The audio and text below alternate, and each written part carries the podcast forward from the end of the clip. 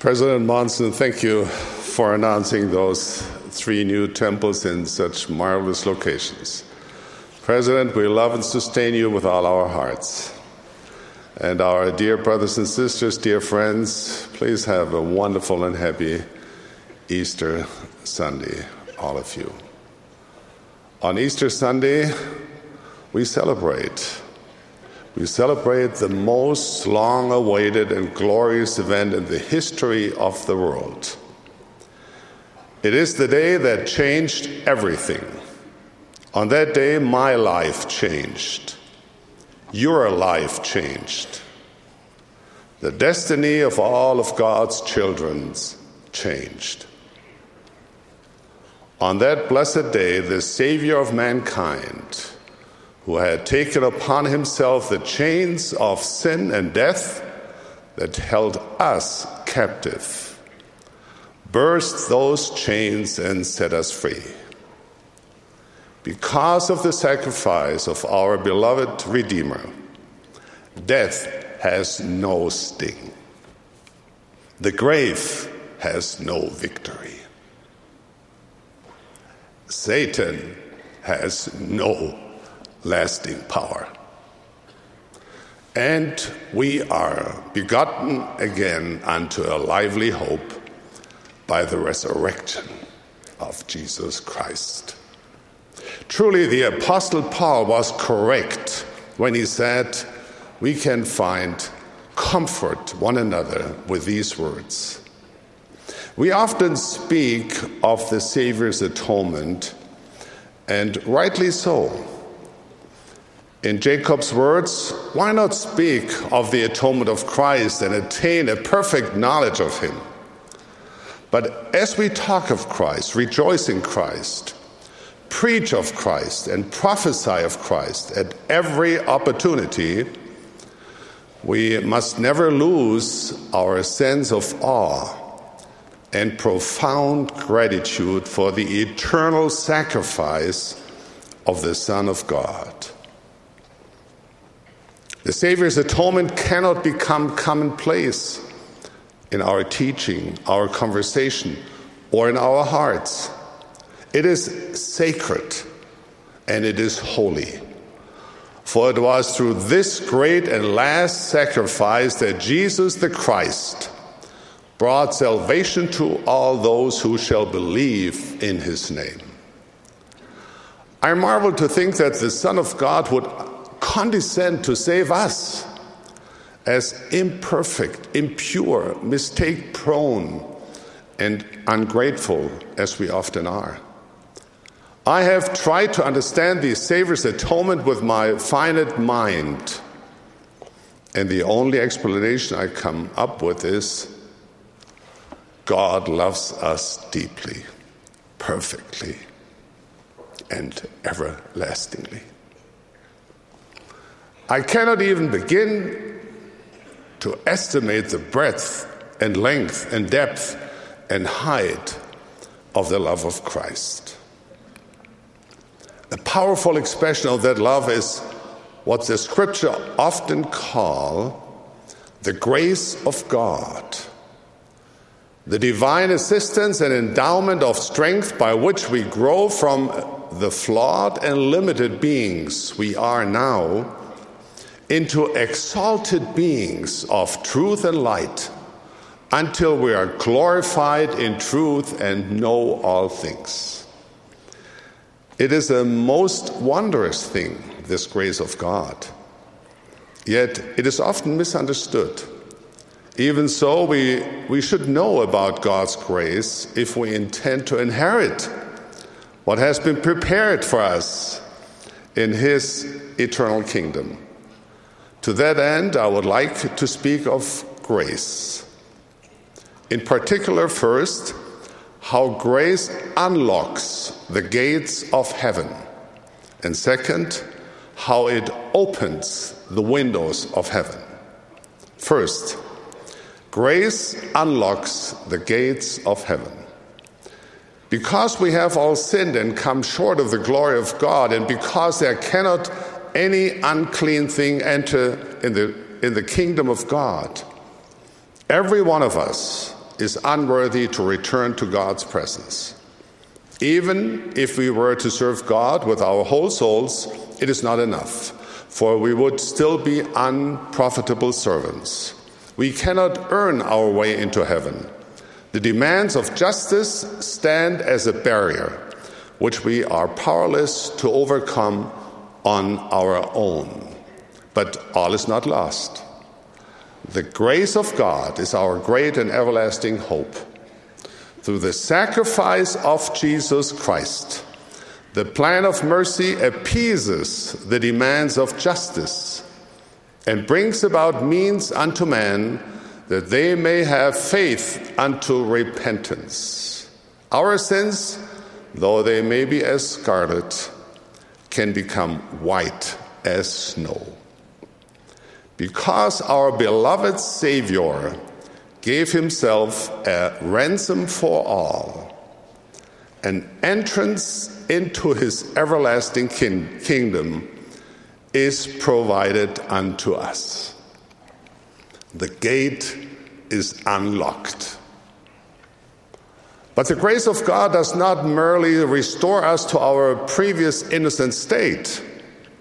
If salvation means only erasing our mistakes and sins, then salvation, as wonderful as it is, does not fulfill the Father's aspirations for us. His aim is much higher. He wants his sons and daughters to become like him. With the gift of God's grace, the path of discipleship does not lead backwards, it leads upward. It leads to heights we can scarcely comprehend. It leads to exaltation in the celestial kingdom of our Heavenly Father, where we, surrounded by our loved ones, receive of His fullness and of His glory. All things are ours, and we are Christ's. Indeed, all that the Father hath shall be given unto us. To inherit this glory, we need more than an unlocked gate. We must enter through this gate with a heart's desire to be changed. A change so dramatic that the scriptures describe it as being born again, yea, born of God, changed from our worldly and fallen state to a state of righteousness, being redeemed of God, becoming his sons and daughters. Second, grace opens the windows of heaven. Another element of God's grace is the opening of the windows of heaven through which God pours out blessings of power and strength, enabling us to achieve things that otherwise we would be far beyond our reach. It is by God's amazing grace that his children can overcome the undercurrents and quicksands of the deceiver rise above sin, and are perfected in Christ. Though we all have weaknesses, we can overcome them. Indeed, it is by the grace of God that if we humble ourselves and have faith, weak things can become strong. Throughout our lives, God's grace bestows temporal blessings and spiritual gifts that magnify our abilities and enrich our lives. His grace refines us. His grace helps us become our best selves. In the Bible, we read of Christ's visit to the home of Simon the Pharisee. Outwardly, Simon seemed to be a good and upright man. He regularly checked off his to do list of religious obligations.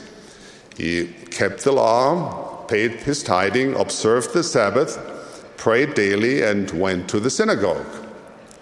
But while Jesus was with Simon, a woman approached, washed the Savior's feet with her tears, and anointed his feet with fine oil.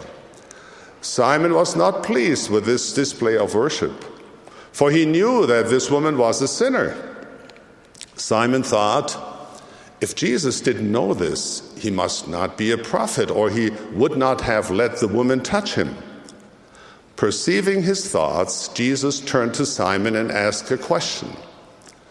There was a certain creditor which had two debtors. One owed 500 pence, the other 50. And when they both had nothing to pay, he frankly forgave them both. Tell me, therefore, which of them will love him most? Simon answered that it was the one who was forgiven the most. Then Jesus taught a profound lesson. Seest thou this woman? Her sins, which are many, are forgiven, for she loveth much. But to whom little is forgiven, the same loveth little. Which of these two people are we most like? Are we like Simon? Are we confident and comfortable in our good deeds, trusting in our own righteousness? Are we perhaps a little impatient with those who are not living to, up to our standards? Are we on autopilot, going through the motions, attending our meetings, yawning through gospel doctrine class, and perhaps checking our cell phones during sacrament service? Or are we like this woman who thought she was completely and hopelessly lost because of sin? Do we love much? Do we understand our indebtedness to Heavenly Father and plead with all our souls for the grace of God? When we kneel to pray, is it to replay the greatest hits of our own righteousness? Or is it to confess our faults, plead for God's mercy, and shed tears of gratitude for the amazing plan of redemption? Salvation cannot be bought with the currency of obedience. It is purchased by the blood of the Son of God. Thinking that we can trade our good works for salvation is like buying a plane ticket and then supposing we own the airline. Or thinking that after paying rent for our home, we now hold title to the entire planet Earth. If grace is a gift of God, why then is obedience to God's commandments so important? Why bother with God's commandments or repentance for that matter? Why not just admit we're sinful and let God save us? Or to put the question in Paul's words, shall we continue in sin that grace may abound? Paul's answer is simple and clear God forbid. Brothers and sisters, we obey the commandments of God out of love for Him. Trying to understand God's gift of grace with all our heart and mind gives us all the more reasons to love and obey our Heavenly Father with meekness and gratitude. As we walk the path of discipleship, it refines us it improves us, it helps us to become more like Him, and it leads us back to His presence. The Spirit of the Lord our God brings about such a mighty change in us that we have no more disposition to do evil, but to do good continually. Therefore, our obedience to God's commandments comes as a natural outgrowth of our endless love and gratitude for the goodness of God. This form of genuine love and gratitude will miraculously merge our works with God's grace. Virtue will garnish our thoughts unceasingly, and our confidence will wax strong in the presence of God. Dear brothers and sisters, living the gospel faithfully is not a burden, it is a joyful rehearsal, a preparation for inheriting the grand glory of the eternities. We seek to obey our Heavenly Father because our spirits will become more attuned to spiritual things. Vistas are opened that we never knew existed. Enlightenment and understanding come to us when we do the will of the Father. Grace is a gift of God, and our desire to be obedient to each of God's commandments is the reaching out of our mortal hands to receive this sacred gift from our Heavenly Father. The prophet Nephi made an important contribution to our understanding of God's grace when he declared, We labor diligently to persuade our children and also our brethren to believe in Christ and to be reconciled to God.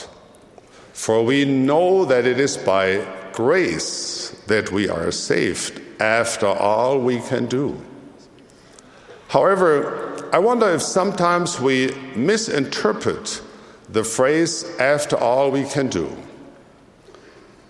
We must understand that after does not, equal, does not equal because. We're not saved because of all that we can do. Have any of us done all that we can do?